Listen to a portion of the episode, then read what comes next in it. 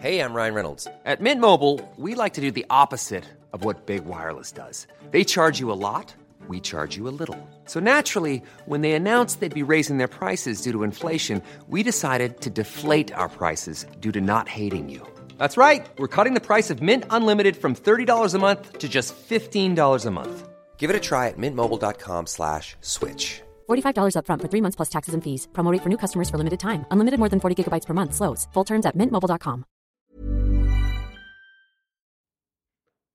You're listening to the History Today podcast. In this episode, Charlotte Crow talks to Onyeka about his article in the July issue of the magazine concerning African gentlemen in Georgian England.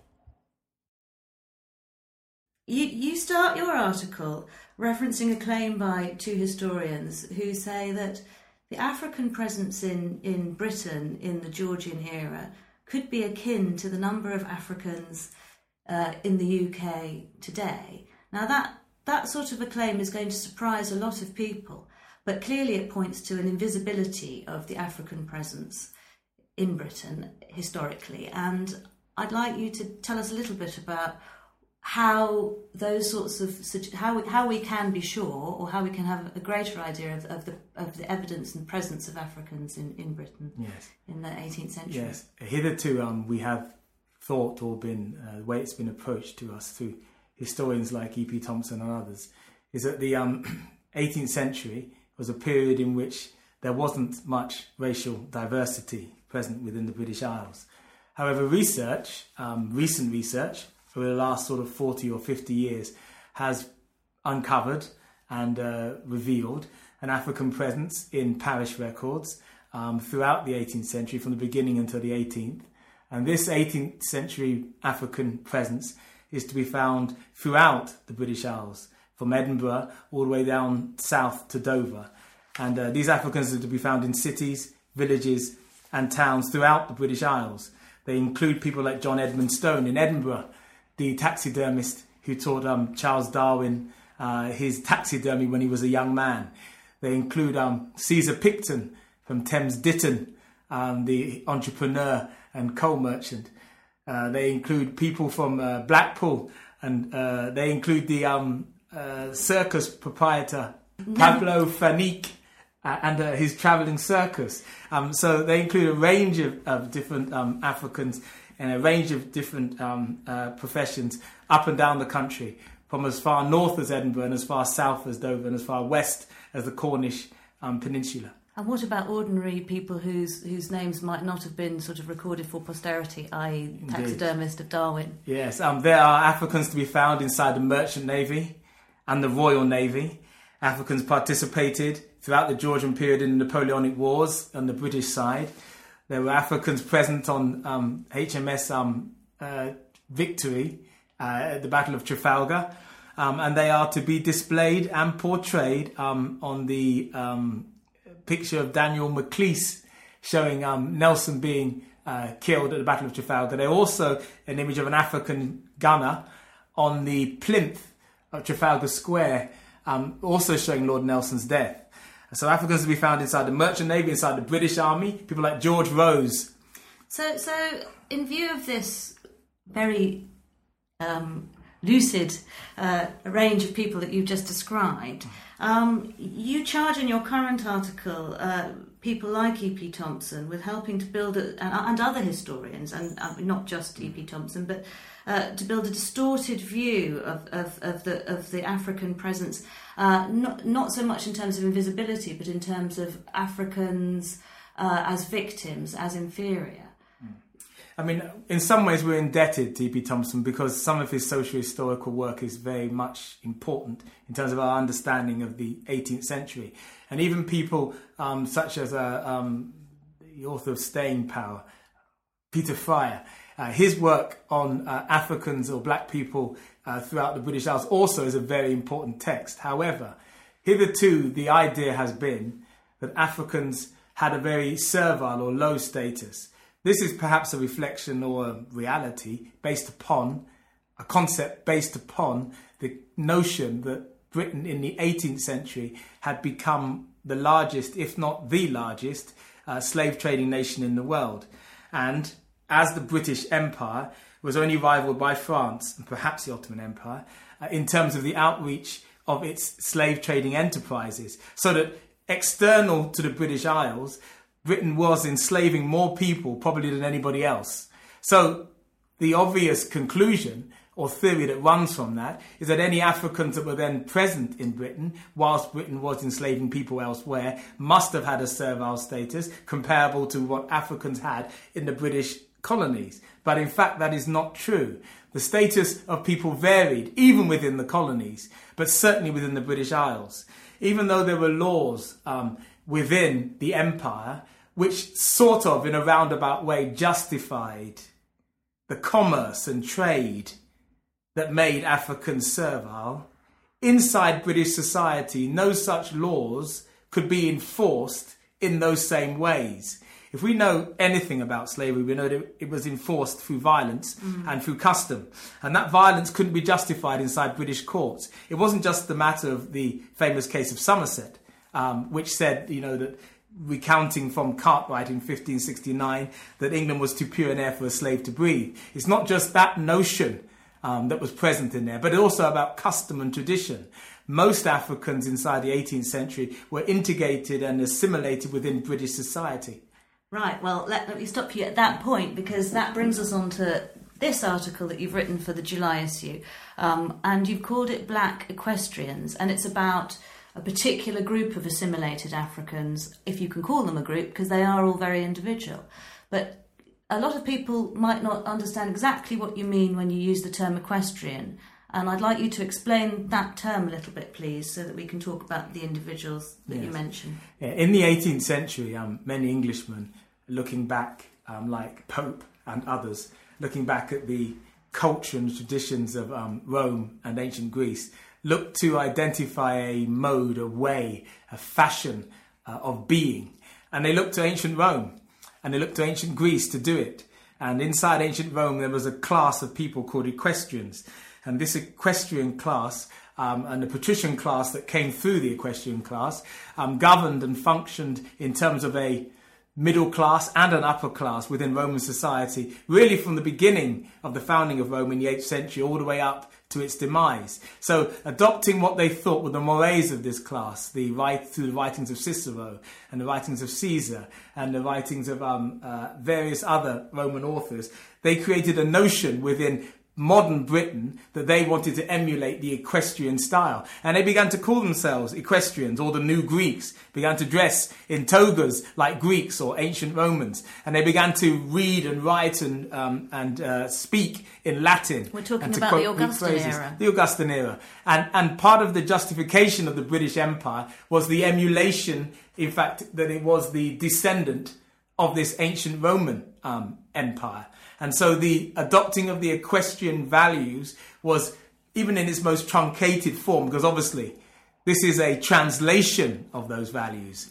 And it's, it's a, a cultural, it's a cultural one, It's a it? cultural translation. It's a fashion one. It's yeah. a mores one. It's an adopting of what they think are yeah, yeah. the equestrian mores, what they think are the equestrian ideals, or how they are interpreting those equestrian ideals and and those ideals linked very much to the idea of being a Georgian gentleman. Yes, a gentle person, a, a, gentleman, and a gentleman not necessarily gentle in the sense of how we would think of being gentle, but being a gentleman in the sense of being a gentleman, and being an 18th century gentleman might we might consider now to be rather coarse and raucous and, and, and obtuse, but they actually feel that that was also part of an equestrian ideal. So this equestrian ideal was a generic term that encompassed many different values because even within the equestrian order there was a pseudo kind of equestrian, a pseudo Epicureanism. This pseudo Epicureanism was extravagant um, was was extreme.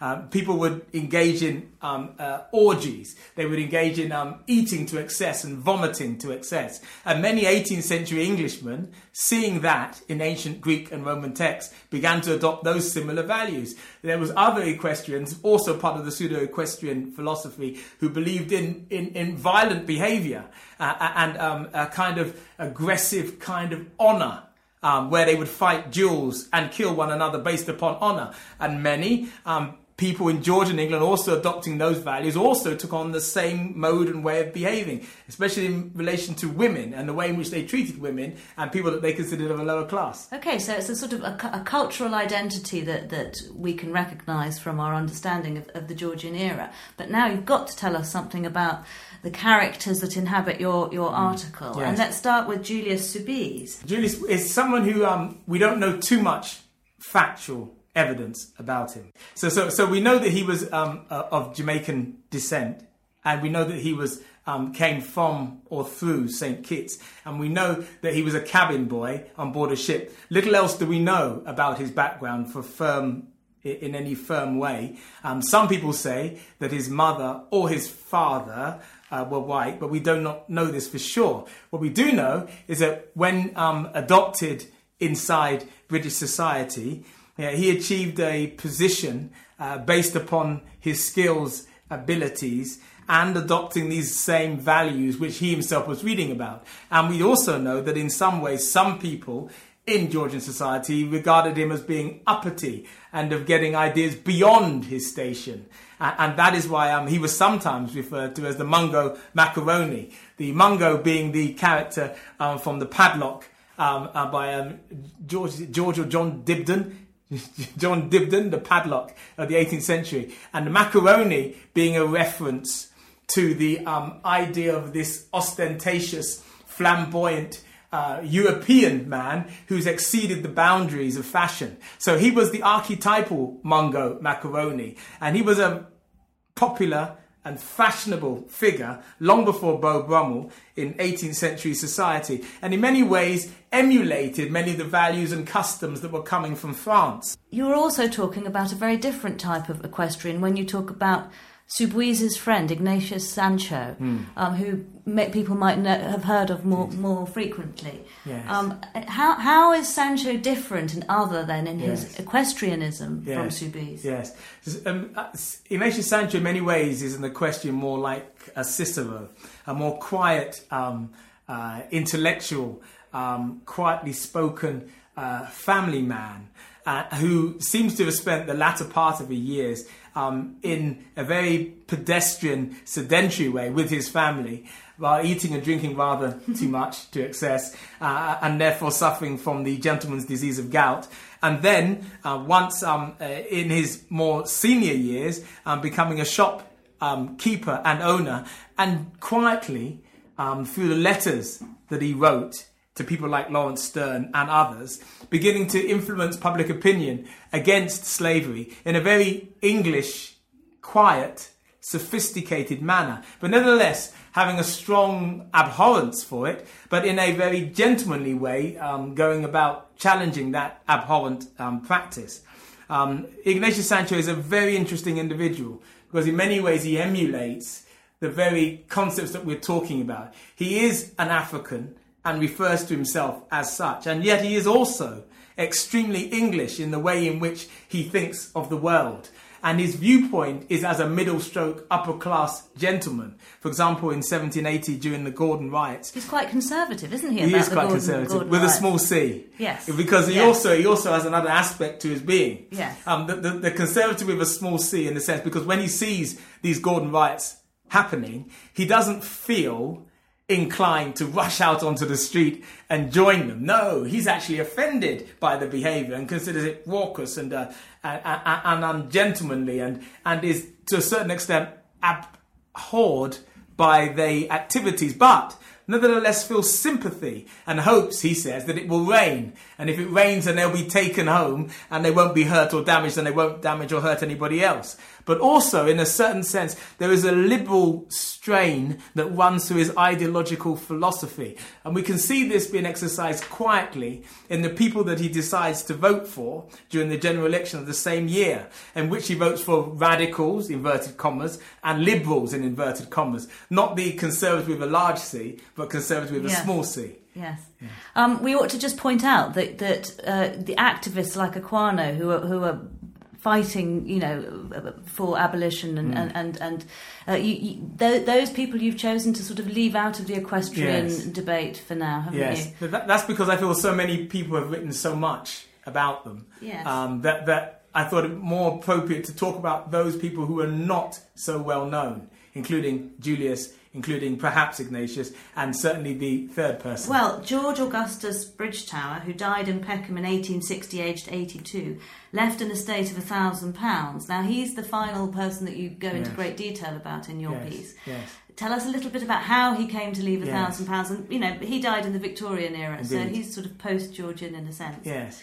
I mean, the thing about um, uh, George Augustus Polygreen Bridgetower is that he he's coming from, uh, he spans two um, time spans. He's both within the Georgian and within the Victorian era.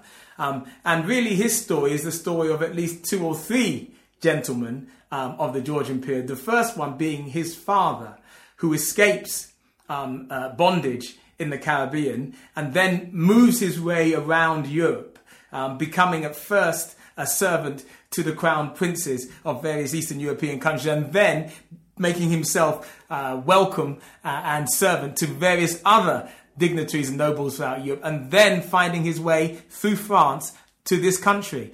And when in this country, his skill, both within Greek, Latin, and as a gentleman, um, are well noted. But most of all, his skill as a musician. And he's already teaching his children, um, both of his children um, being his sons, being born to a mother from Poland.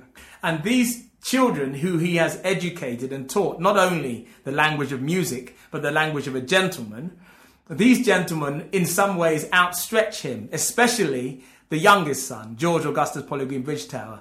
And this youngest son becomes a child protege. Um, he, he is um, he is the most adept and skillful musician, uh, the most one of the and and respected um, not only in this country but throughout Europe. Um, his his concerts are sellout, um, and his um and his um his skill as a musician is noted by royalty, and he's employed by George Third in in um in his um uh, orchestra, and then subsequently and and continuously employed by George Third for the next few decades.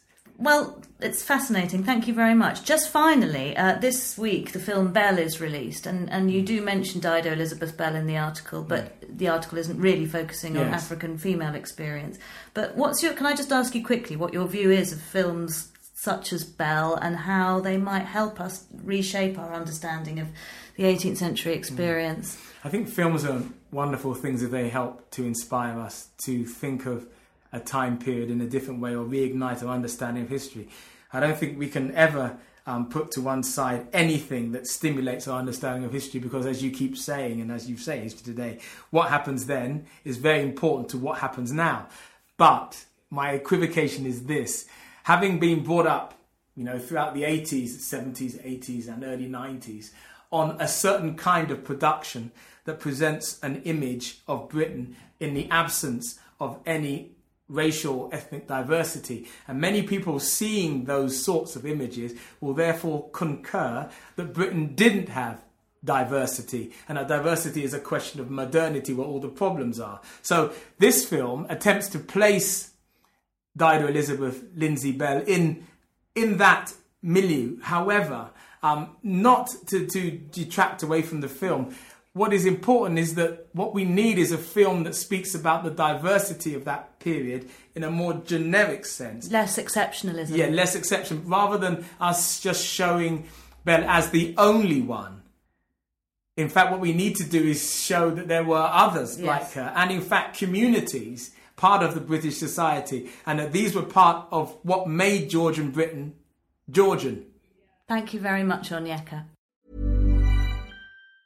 Every year, one thing is always predictable postage costs go up. Stamps.com gives you crazy discounts of up to 89% off USPS and UPS services, so your business will barely notice the change. Stamps.com has been indispensable for over 1 million businesses just like yours. It's like your own personal post office. No lines, no traffic, no waiting. Sign up with promo code PROGRAM for a four week trial plus free postage and a free digital scale. No long term commitments or contracts. That's Stamps.com code PROGRAM.